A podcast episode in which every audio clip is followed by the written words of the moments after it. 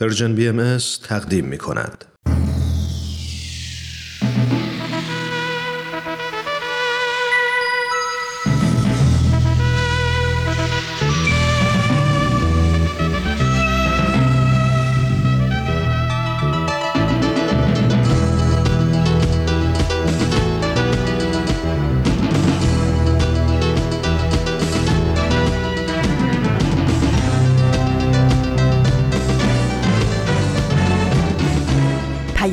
دوست.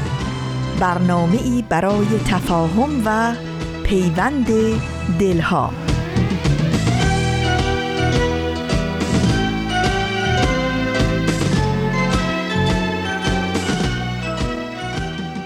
درود و هزاران درود گرم ما از فاصله های دور و نزدیک به یکایک شما شنوندگان عزیز رادیو پیام دوست. در هر شهر و دیار و گوشه و کنار این گیتی پهناور که با برنامه های امروز رادیو پیام دوست همراه هستید امیدواریم ایمن و سلامت و برقرار باشید و روز خوب و پر امیدی رو سپری کنید.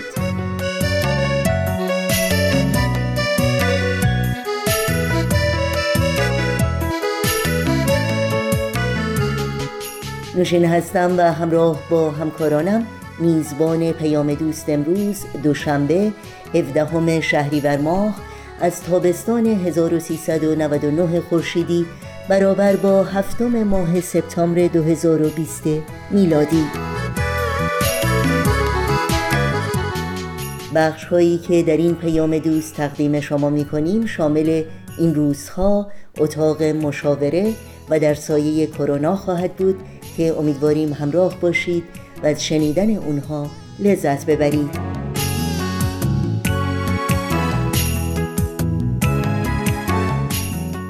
نظرها، پیشنهادها، پرسشها و انتقادهای خودتون رو هم مطرح کنید و از این طریق ما رو در تهیه برنامه های دلخواهتون یاری بدید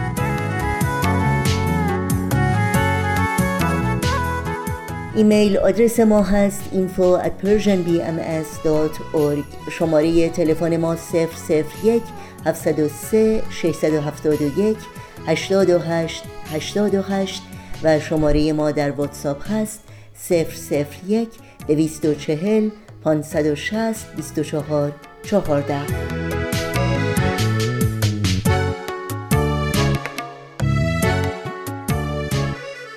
توجه داشته باشید که اطلاعات کامل راه های تماس با ما اطلاعات برنامه های رادیو پیام دوست و همینطور پادکست برنامه ها در صفحه تارنمای سرویس رسانه فارسی باهایی www.persianbahaimedia.org در دسترس شماست.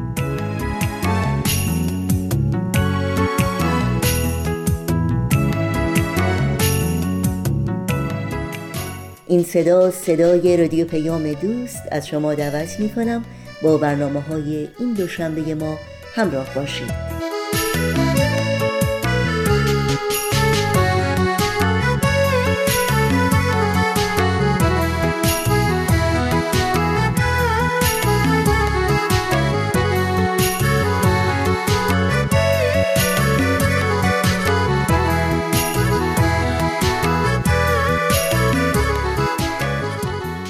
و ما از خبرهای خوب این روزها گزارشی است در مورد Parent University یا دانشگاه Parent در آمریکا سازمانی الهام گرفته از آموزه های آیین بهایی که با استفاده از چندین دهه تجربه در زمینه ترویج برابری نژادی در شهر ساوانا در ایالت جورجیا برای ارتقای اصل وحدت اجتماعی تلاش می‌کنه.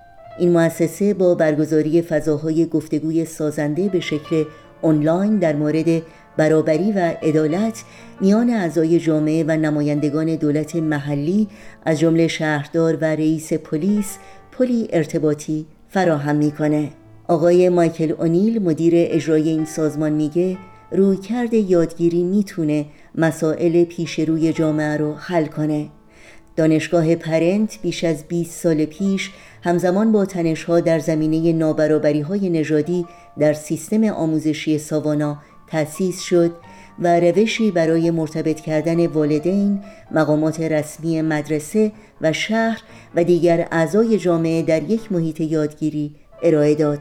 شیوهی که ما بر اساس اون می‌تونستیم از اصل مشورت بهایی به جای نگرش های تقابلگرانه استفاده کنیم که کار رو به بنبست کشانده بود. در حال حاضر دانشگاه پرنت برنامه آموزشی ارائه میده که برای والدین و معلمین این امکان رو فراهم می‌کنه که به طور منظم در مورد مسائل پیش روی جامعه مشورت کنند. اغلب مدیران مدرسه و مقامات دولت محلی نیز در این مشورت ها مشارکت دارند.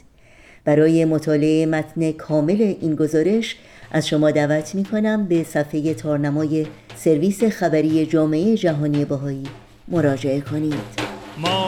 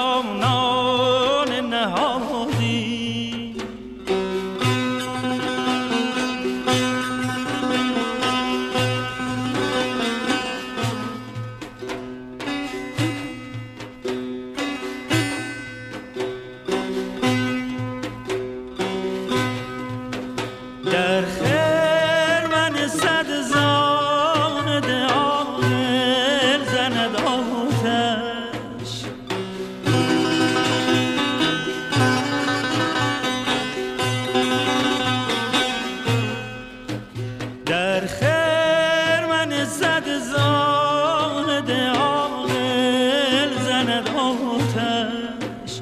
این داغ این داغ این داغ.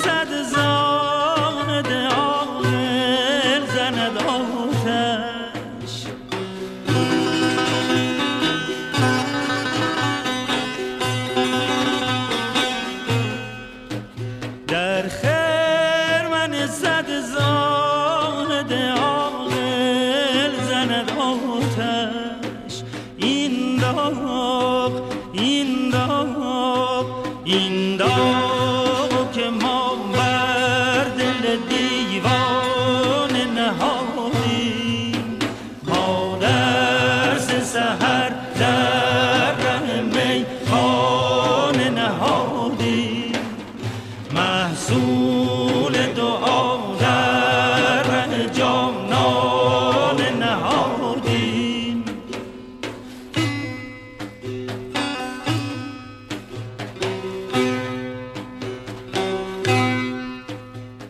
خب این شما شنوندگان عزیز رادیو پیام دوست و این هم اولین بخش از مجموعه اتاق مشاوره. با هم بشنویم.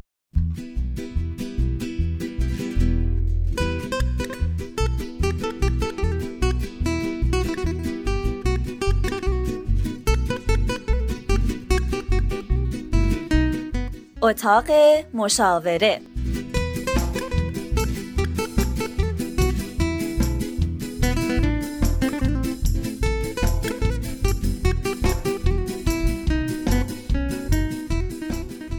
دوستان عزیز سلام. نوید توکلی هستم.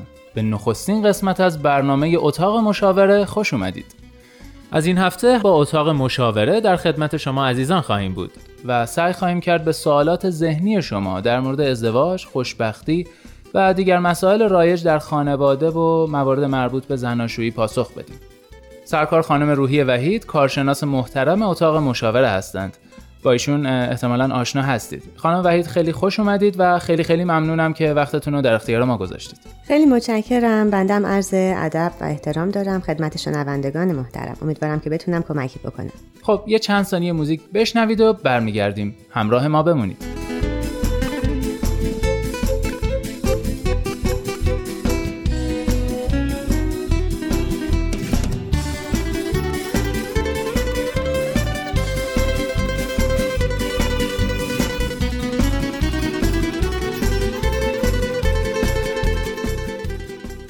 خب دوستان در این برنامه هر هفته سری می‌زنیم به اتاق مشاوره و یه داستان میشنویم بعد برمیگردیم و مسئله رو با خانم وحید باز می‌کنیم. اما در این اولین قسمت برنامه می‌خوام یه سوال از مشاور برنامه خودم بپرسم. خانم وحید سوال اول اینه چرا ماها پیش شماها نمیایم؟ یا به عبارت دیگه چرا اکثر مردم سختشونه به مشاور مراجعه کنن؟ سوال خیلی خوبی پرسیدی نوید جان. فکر می‌کنم که شاید چند عامل موثره. اولین چیزی که دلم می‌خواد اشاره بکنم فاکتور فرهنگیه. یعنی شاید یه زمینه ای از فرهنگ سازی رو ما لازم داریم که آدم ها باور بکنن که می‌تونن بیان مشکلاتشون رو پیش مشاور مطرح کنن.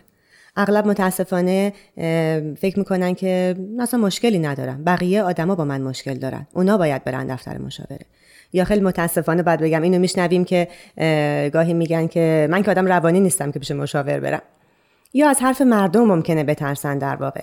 به حال همه اینها نیاز به این اطلاع رسانی یا آگاه کردن افراد داره که شما برای کوچکترین کارهای زندگیتون مشورت می‌گیرین. فکر کن مثلا یه ماشین می‌خوای بخری با چند تا مکانیک صحبت می‌کنی. یه ملکی می‌خوای بخری مشاور املاک میری. بعد واسه یه اساسی ترین مسائل زندگیت که حالا انتخاب همسره یا حل مسائل زناشویی یا تربیت فرزندان هست دلت نمی‌خواد که یه مشورت اسلحی بگیری. و خب خیلی خوبه که این ذهنیت در واقع در آدم ها ایجاد بشه. درست. شاید یه عامل دیگه هم ناباوریه. انقدر آدم ها درگیر مسائل و حالا خدای نکرده اختلالات عصبی روانی هستن که باورشون نمیشه که کسی بتونه تو اون حال بهشون کمک کنه. و البته فاکتور سومی که می‌خوام اشاره کنم و کم اهمیت تر از اون دوتای قبلی نیست مسئله مالیه. آها. متاسفانه این حق مشاوره ها خب به هر حال هست دیگه چون یک مشاور هم باید برای اون محلی که گرفته حالا منشی که گرفته بالاخره وقتی که می‌گذاره و به عنوان شغل این کار رو انتخاب کرده درآمد داشته باشه و یه مقداری از لحاظ مالی هم ممکنه به گروهی از مردم حتی اونایی که خیلی ممکنه محتاجتر و نیازمندتر هم باشن فشار بیاد و مانع از این بشه که راحت به مشاور رجوع بکنن خیلی ممنون. خب پس بریم داستان اول رو بشنویم و برگردیم.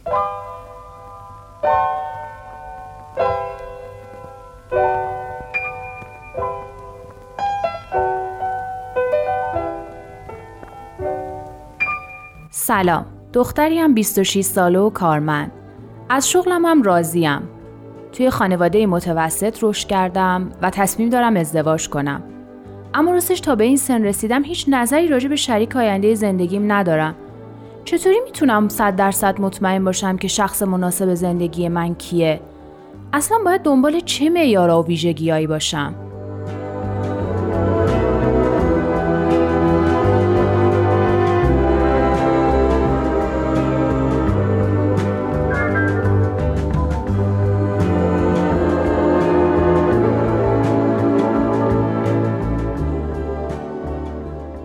خب داستان امروز رو شنیدیم. خانم وحید نظر شما رو میشنویم. خواهش می‌کنم. قبل از اینکه به پاسخ اصلی در واقع بپردازم توی داستان شنیدیم که می‌گفتن که صد درصد مطمئن باشم که انتخابم درسته یا فرد مناسب رو پیدا کردم.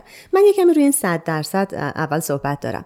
ما توی زندگی اصولا از هیچ چیزی نمی‌تونیم صد درصد مطمئن باشیم. حالا چه برسه به انتخاب همسر مناسب. فکر کنید که دو تا آدم از دو خانواده مختلف با دو تربیت مختلف حتی سوابق فرهنگی، قومی یا گاهی مذهبی مختلف به هم می‌رسن و صد درصد ممکن نیست که همه چیز رو بشه از اول شناخت و بررسی کرد. تازه اگر هم یه همچین احتمالی رو بدیم آدم ها در حال تغییر و تحولیم. همه چیز در حال تغییر و تحوله.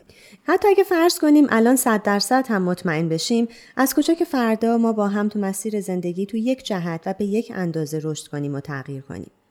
می‌دونید چی می‌خوام بگم؟ دنبال صد درصد شناخت یا صد درصد اطمینان اصلا از اول نباشیم. ولی هرچی بیشتر در مورد خودمون، احساسمون، عشق و اهدافمون، خلق و خو، رفتارها و عادتهامون صحبت کنیم بیشتر و بیشتر مطمئن میشیم که انتخاب درستی کردیم یا نه.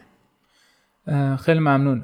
اما به هر حال یه سری خصوصیت هست. می‌خواستم ببینم که اگه بخوایم یه سری خصوصیت بارز یا ویژگی خاص و مشخص برای انتخاب همسر تعیین کنیم شما چه مواردی رو پیشنهاد می‌کنید؟ من میگم دنبال کسی باشین که دارای منش و شخصیت شایسته باشه. نه فقط یه سری ویژگی های ظاهری مناسب داشته باشه. منش یعنی اینکه چطوری با خودش با شما و در آینده با فرزندانتون رفتار می‌کنه. آیا رفتارهاش بر پایه و اساس رابطه و شخصیت و رشدی سالم هست یا نه؟ حالا برای اینکه وضوح بیشتری داشته باشه همونطور که شما خواستین یه سری خصوصیات و ویژگی هایی که به این مرام و منش و شخصیت افراد برمیگرده رو مطرح می‌کنم. ویژگی اول خواهش می‌کنم. ویژگی اول اینه که فردی رو انتخاب کنید که معتقد باور داره توی یه رابطه زناشویی سالم هم خودش قرار رشد کنه و هم باید زمینه و امکان رشد رو برای همسرش فراهم کنه. یعنی هم باور داره هم تلاش می‌کنه. یعنی مایل و متعهده در بهبود رابطش با شما و در بهبود زندگیتون از مشکلاتی که ممکنه پیش بیاد که اجتناب ناپذیره در واقع صحبت کنه. تلاش می‌کنه که این مسائل رو مطرح کنه و حل کنه. سعی کنه هر روز همسر شایسته تری باشه ببخشید این کاملا درسته ولی خب خیلی کلیه. این دوست ما دنبال چه نشونه هایی باید باشه؟ آها. مثلا اینکه آدمی که داره روش بررسی می‌کنه حالا می‌خواد ببینه که مناسب انتخابش هست یا نه اهل یادگیری باشه. اهل کتاب خوندن باشه. اهل این باشه که از آدمای مختلف تو زمینه های مختلف راهنمایی بگیره. کلا در همه مسائلش مشورت بکنه. اگر واقعا علاقمند به یادگیری و تغییر باشه باید این خصیصه ها درش دیده بشه. اینها رو توی اون فرد مورد نظرتون چک کنین تا مطمئن بشین. خیلی ممنون. پس یاد علاقمندی به یادگیری در واقع می‌تونه یه نشونه بارز باشه. بله. خب بفرمایید. بالا یه ذره شاید علمی تر بخوایم بگیم این آدم باید از نقاط ضعفش یا نقاط حساس و کور روح و روانش از زخمهای کودکیش آگاه باشه. یعنی ببینید که فرد مورد نظرتون دقیقا می‌دونه که چه حسابی از گذشتش داره با چه کوله باری از مسائل حل شده یا نشده داره وارد زندگی با شما میشه. من اغلب به جوانان توصیه رو می‌کنم که با خونریزی های روانی از گذشته هاتون وارد زندگی مشترکتون نشین. اول بعد این زخم ها درمان بشن، پانسمان بشن و بعد یه رابطه جدی شروع بشه. پس این آدم یا داره اینها رو که حتما باید توصیه کنید که حلش کنه یه کمک متخصص بگیره به مشاور رجوع کنه یا نداره و می‌دونه که با چه خاطرات و چه تجربیاتی داره وارد مرحله جدیدی از زندگیش میشه این آگاهی و این تلاش برای بهتر و بهتر شدن هر روز خیلی مهمه. ویژگی بعدی که می‌خوام ازش صحبت بکنم اینه که فردی رو انتخاب بکنین که با احساس باشه. منظورم این نیست که حالا حتما رومانتیک باشه و عاشقانه رفتار کنه. هرچند که چقدر خوب که اینطوری هم باشه. بله اون که خیلی خوبه. بله بله دقیقا. ولی منظورم اینه که از احساسات خودش با خبر باشه و این احساسات رو بتونه با شما سهیم بشه. این خیلی مهمه که آدم ها ابراز احساس رو بلد باشن وگرنه ما نمی‌تونیم اصلا همدیگر رو پیدا کنیم همدیگر رو نمی‌فهمیم هیچ زبان مشترکی با هم نداریم و ارتباطمون رو از دست میدیم این یه اصل مهمه که همه انسان ها از هر سابقه و گذشته و قومیت و زبان و نژادی که باشیم احساسات و نیازهای مشترک داریم. احساس و نیاز مشترک اینو تاکید می‌کنم. پس اگر این دوتا رو در خودمون خوب بشناسیم احساسامون و نیازهامون رو بتونیم در موردش به وضوح و به جا صحبت بکنیم انگار یه دریچه های مشترکی به روی هم باز می‌کنیم که همدیگر رو به خوبی می‌بینیم می‌فهمیم و به دنبال این درک و فهم صمیمیت هم اتفاق میافته. و خب چی بهتر و اساسی تر از این توی یه زندگی مشترک می‌تونه باشه. خیلی ممنون. پس اجازه بدید یه جنبندی کوتاه بکنیم. مورد اول شد متحد به رشد و تغییر فردی باشه. بله. و مورد دوم اینه که بیان احساس خودش و درک احساس طرف مقابلش رو بلد باشه. مرسی. بلد باشه یا تلاش کنه یاد بگیره. آها. اینم مهم. درسته. پس بریم یه موزیک بشنویم و برمیگردیم با. موارد بعدی.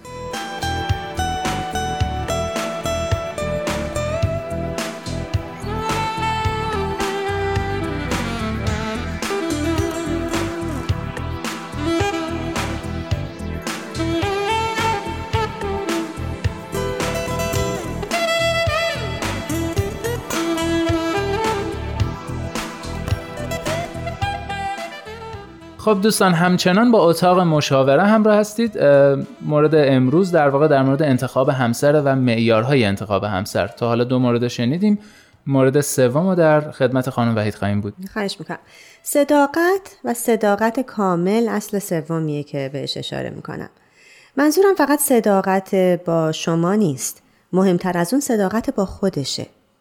شاید نشونه هاش این باشه که ببینید اون فردی که دارید باهاش معاشرت می‌کنید یا می‌خواید انتخابش بکنید توی محیط کارش با مراجعینش یا همکارانش چطور رفتار می‌کنه دروغ میگه یا نه. اگه دسترسی به محیط کارش ندارید ببینید که واقعیت هایی از زندگیش رو آیا از خانوادهش پنهان می‌کنه؟ آیا کارهایی رو که انجام میده رو سعی می‌کنه توجیه بکنه برای شما؟ یا گاهی وقتا به راحتی و سادگی میپذیره که یه جاهایی کم آورده یه جایی اشتباه کرده؟ در کل حس می‌کنید که این فرد عزت نفس کمی داره و پشت دروغاش پنهان میشه یا صادقه و حتی اگر اشتباه بکنه از اون صحبت می‌کنه. خب در مورد اینکه صداقت خوبه که کسی شکی نداره ولی شما فرمودید صداقت کامل. شاید این سوال پیش بیاد که حالا مثلا گاهی یکی دو تا دروغه حالا مسلحت آمیز و کوچیک مثلا ممکنه مشکل ایجاد نکنه. واقعا چه مشکلاتی می‌تونه داشته باشه دروغ گفتن؟ دروغ مسلحت آمیز که نداریم یعنی سعی کنیم که کاملا پرهیز کنیم.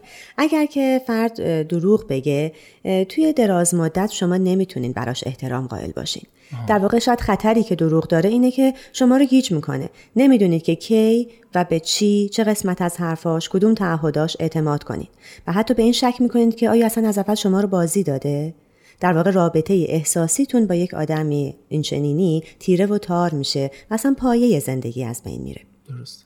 پس من تاکیدم واقعا روی این صداقت داشته باشید. هم شما با دیگری هم دنبال این صداقت در افراد باشین و روی این کاملا تکیه کنید. به هیچ وجه توی هیچ زمینه دروغ نمیگیم. این انتخاب شماست که مثلا مسائل رو تا یه حدی باز کنید. شاید اسمش حکمت داناییه در یه موردایی مثلا کمی از حقیقت رو بگید. طرف رو آماده بکنید برای شنیدن. حالا شاید اگر یه مسئله خیلی سخت شنیدنش. ولی اینکه دروغ بگید کاملا پرهیز کنید. چون اعتماد از بین میره. و وقتی اعتماد از بین رفت رابطه از بین میره.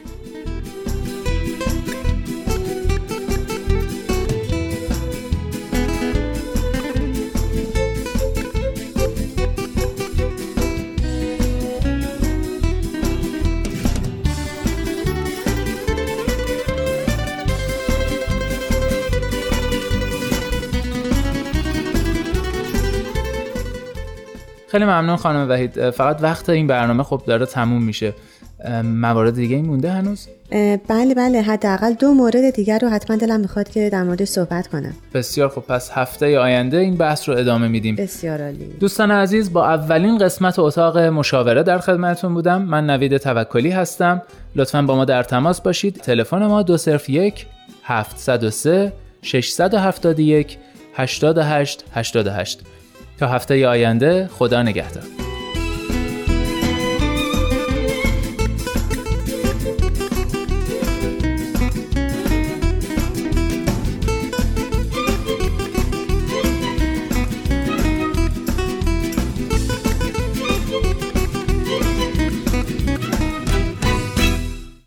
با برنامه اتاق مشاوره از رادیو پیام دوست همراه بودید.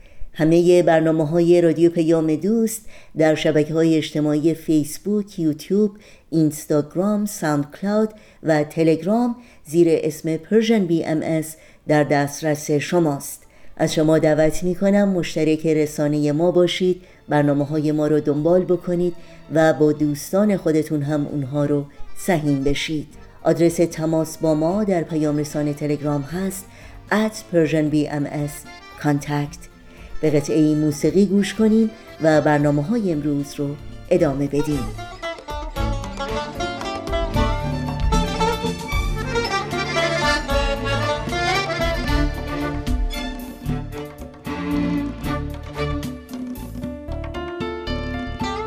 کبوتر پرنده عاشق پرواز گوشن دل در انتظار نقمه بیا که دیدنت پر و پر رازه واسه اومدنت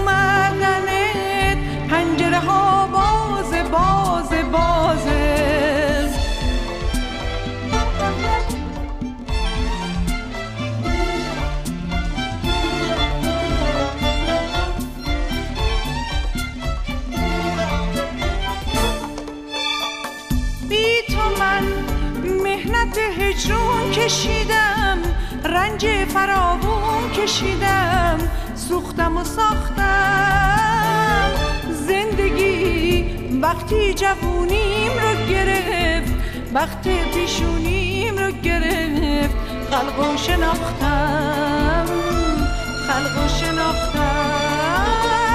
بی تو من مهنت هجرون کشیدم رنج فراوون کشیدم. سوختم و ساختم. زندگی وقتی جوونیم رو گرفت وقت پیشونیم رو گرفت. خلق و شناختم خلق و شناختم.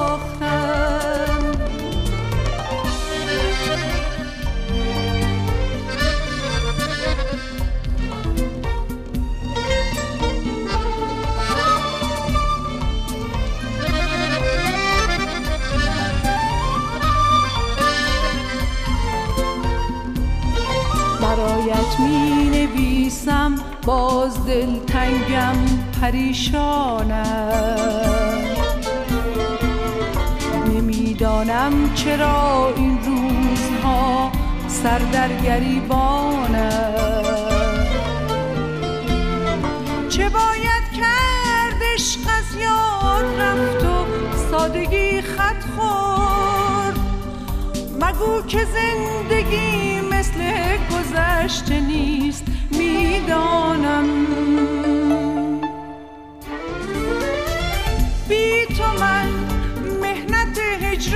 کشیدم رنج فراوون کشیدم سوختم و ساختم.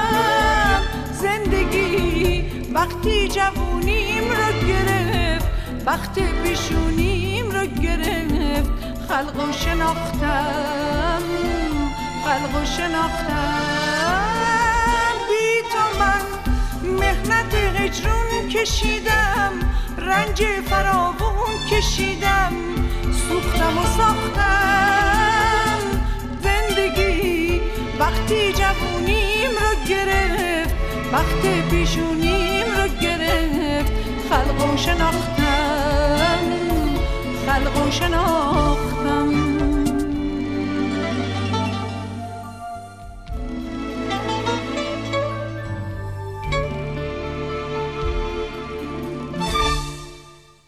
همچنان همراهان خوب رادیو پیام دوست هستید و در این بخش از پیام دوست امروز همراه میشیم با برنامه در سایه کرونا سال 2020 ویروس کووید 19 زندگی هر کدوم از ماها رو در سراسر دنیا به نحوی تغییر داده.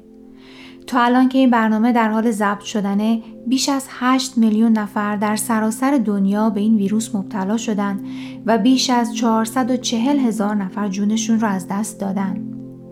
بعضی کشورها تونستن سریع وارد عمل بشن و طی مدت کوتاهی همهگیری رو کنترل کنن و به یک وضعیت ثبات برسن. بعضی کشورهای دیگه وارد فاز دوم شدن و بعضی هم در این میون هنوز در حال دست و پنجه نرم کردن هستن. صرف نظر از اینکه در چه کشوری زندگی می کنیم و در چه مرحله هستیم در این دوران تجربه های مشترکی داشتیم.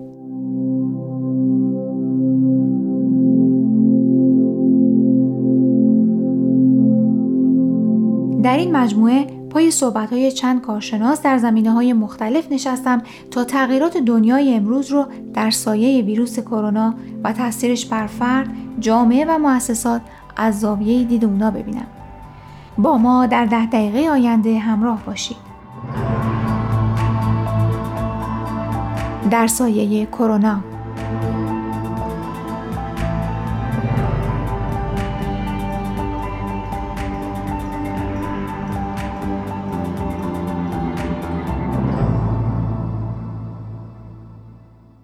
مهمان این هفته آقای دکتر هوشمند بدیعی، مدرس، معلف، پژوهشگر و سخنران در زمینه اقتصاده.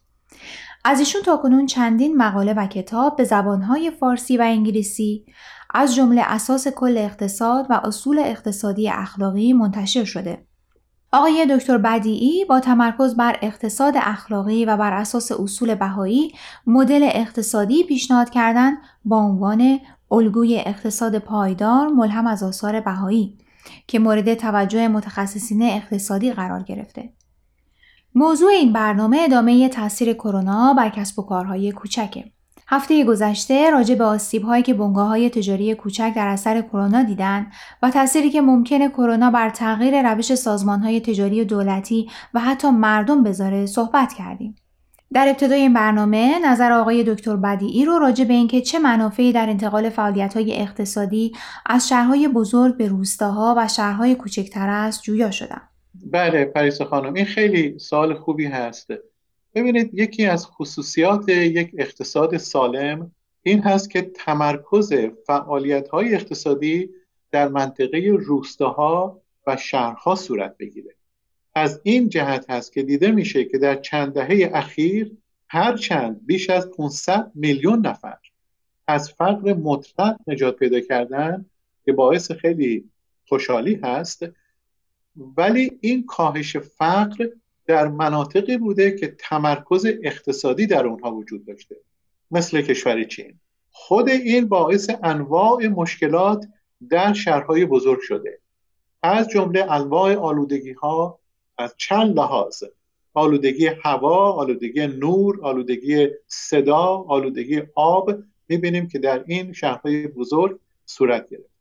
حرکت دیگری که در حال حاضر از طریق این اوضاع و احوال دیده میشه این هست که شرایطی پیش آمده و انتظار اون میره که مدل های جدید در همه قسمت های جامعه به وجود بیاد.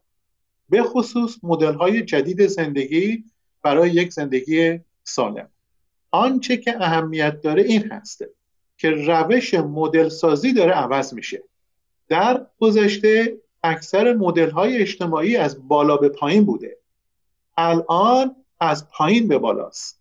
در خیلی از موارد این مردم هستند که روش صحیح زندگی کردن رو دارن انتخاب می‌کنن. این متخصصین هستند که دارن دولت ها رو راهنمایی می‌کنن. حالا این پدیده خیلی اهمیت داره برای به وجود آوردن مدل های جدید زندگی. مثال براتون بزنم ما در ساختمان سازی هم هیچ موقع از سقف شروع نمی کنیم بیایم پایین. همیشه از پایه از پی از ستون ها شروع می کنیم میریم بالا. بنابراین ما احتیاج به مدل هایی داریم که دارای پایه و ستون های محکم باشن. یعنی مدل هایی که مردم در اون نقش مهمی داشته باشن.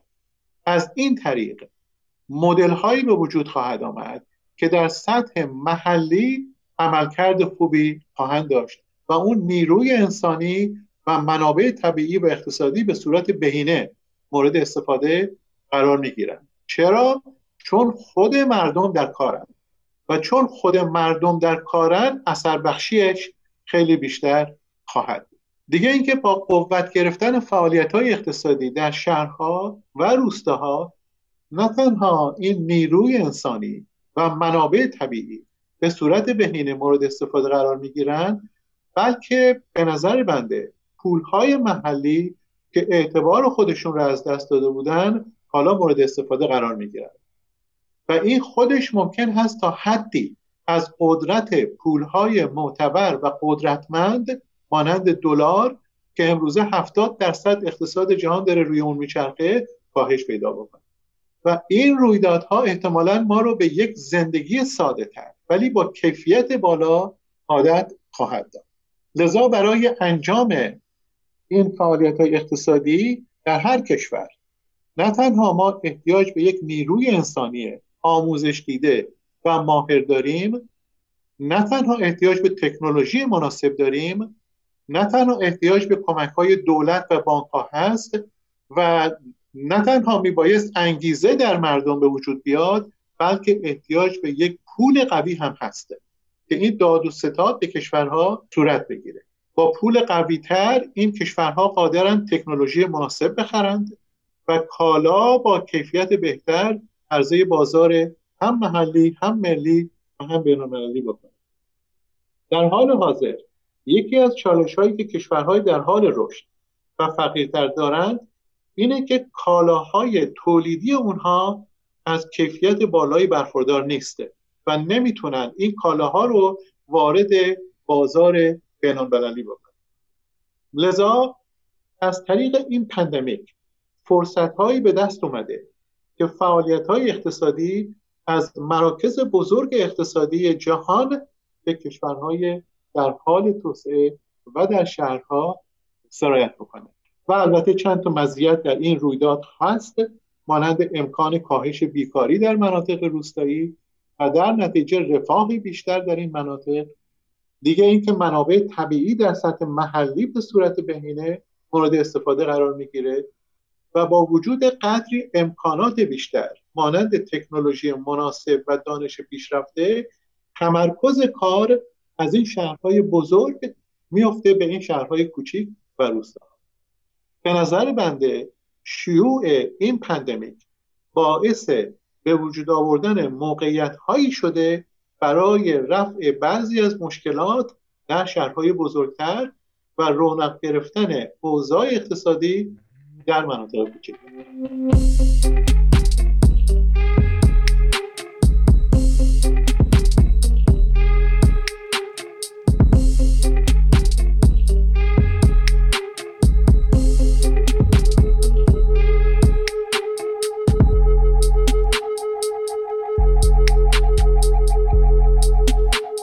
در ادامه از ایشون پرسیدم در این تغییر نقش خانواده ها در فعالیت های اقتصادی چگونه خواهد بود؟ بله این هم در رابطه با اقتصاد خوبی که می‌تونه در روستاها در شهرهای کوچک صورت بگیره این هم از همون اهمیت برخوردار هست و باز از خصوصیات یک اقتصاد سالم و پایدار این هست که این نیروی انسانی در مرکز فعالیت های اقتصادی قرار بگیره.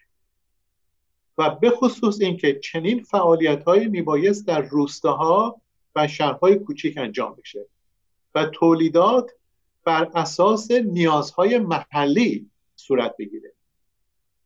و در این مدت کوتاه عملا دیده شده که وابستگی به سازمان های قول پیکر کمتر شده و فعالیت های اقتصادی داره بیشتر در سطح محلی مخصوصا در بین خانواده ها داره صورت می‌گیره. از زمان این شیوع بسیاری از خانواده ها شروع کردن به تعیین اولویت های اصلی زندگیشون. اکثر کالا و خدمات غیر ضروری به کنار گذاشته شده. بودجه بندی در خانواده ها شروع شده و دارن صرف جویی می‌کنن. پسنداز کردن اهمیت پیدا کرده. به حال این مدل های خوب خانوادگی در حال تهیه هسته و داره انجام میشه. نه تنها افراد و خانواده ها در فکر بودجه بندی هستند بلکه باز به نظر بنده دولت ها هم باید دقت بیشتری در بودجه بندی بکنند. مثلا به جای میلیون ها و میلیاردها دلار هزینه ارتش ها بیشتر در فکر بازسازی بیمارستان ها باشند بیشتر در فکر بهتر شدن مؤسسات آموزشی باشند و پژوهشی. و هر کسی امروزه واقف هست که مقصود از بودجه بندی یعنی چی؟ منظور بهداشت و تندرستی آموزش و پرورش و ایجاد یک رفاه اجتماعی و نه میلیاردها دلار هزینه وسایل تخریب کننده و کشنده در ارتش.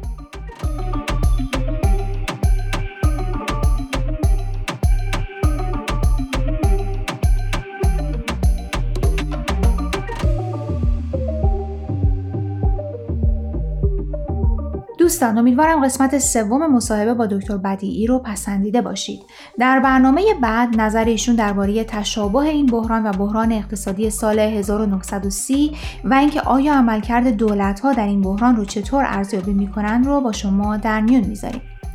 لطفا با ما در تماس باشید و اگر سوالی دارید که مایلید با مهمانان برنامه در میون بذارید از طریق واتساپ و یا تلگرام و با شماره 001 240 560 2414 تماس بگیرید. منتظر دریافت سوالات، نظرات و پیشنهادات شما هستیم.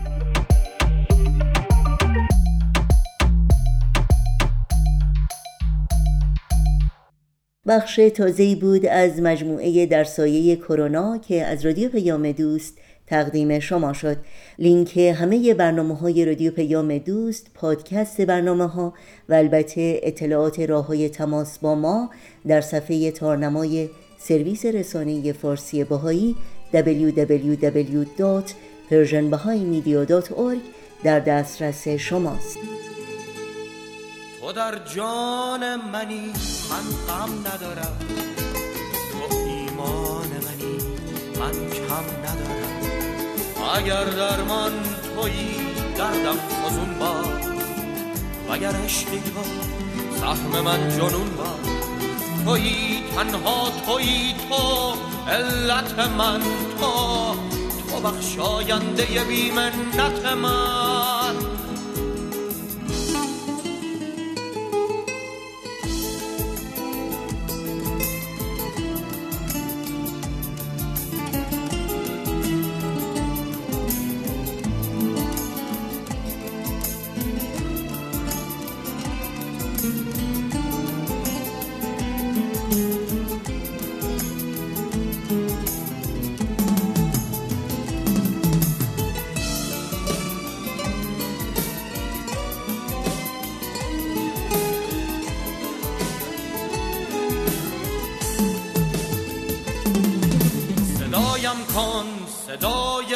تو ترانه است. کلامت آیه های عاشقانه است. تو را من سجده سجده می پرستم که سر بر خاک بر زانو نشستم. صدایم کن صدای تو ترانه است. کلامت آیه های عاشقانه است. تو را من سجده سجده می پرستم که سر بر خاک بر زانو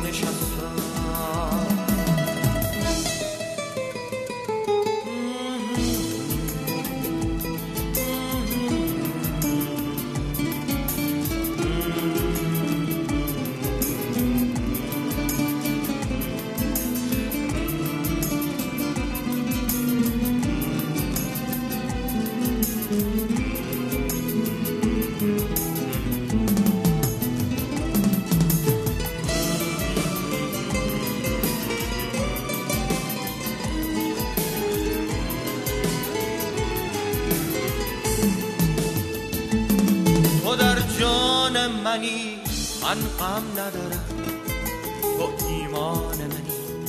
من کم ندارم.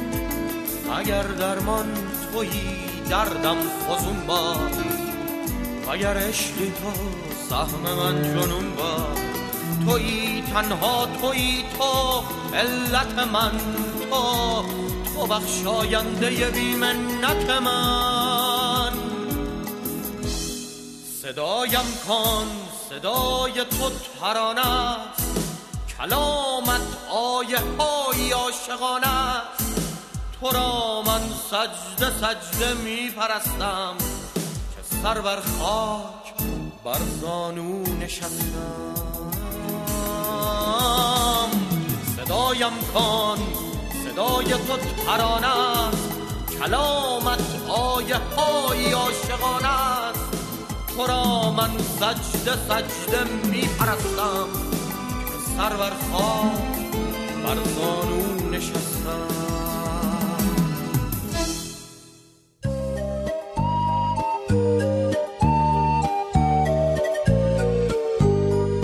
پاراگراف. یادی از گذشته. ما مردم نازنین. نکته. آیه های ملکوت. همه اینها در بولتن. Persian BM تقدیم می کند. به زودی بولتن در رادیو پیام دوست. و در اینجا به پایان برنامه های این دوشنبه رادیو پیام دوست می رسیم همراه با تمامی همکارانم در بخش تولید رادیو پیام دوست از همگی شما شنوندگان عزیز خداحافظی می کنیم تا روزی دیگر و برنامه دیگر شاد و پایدار و پیروز باشید.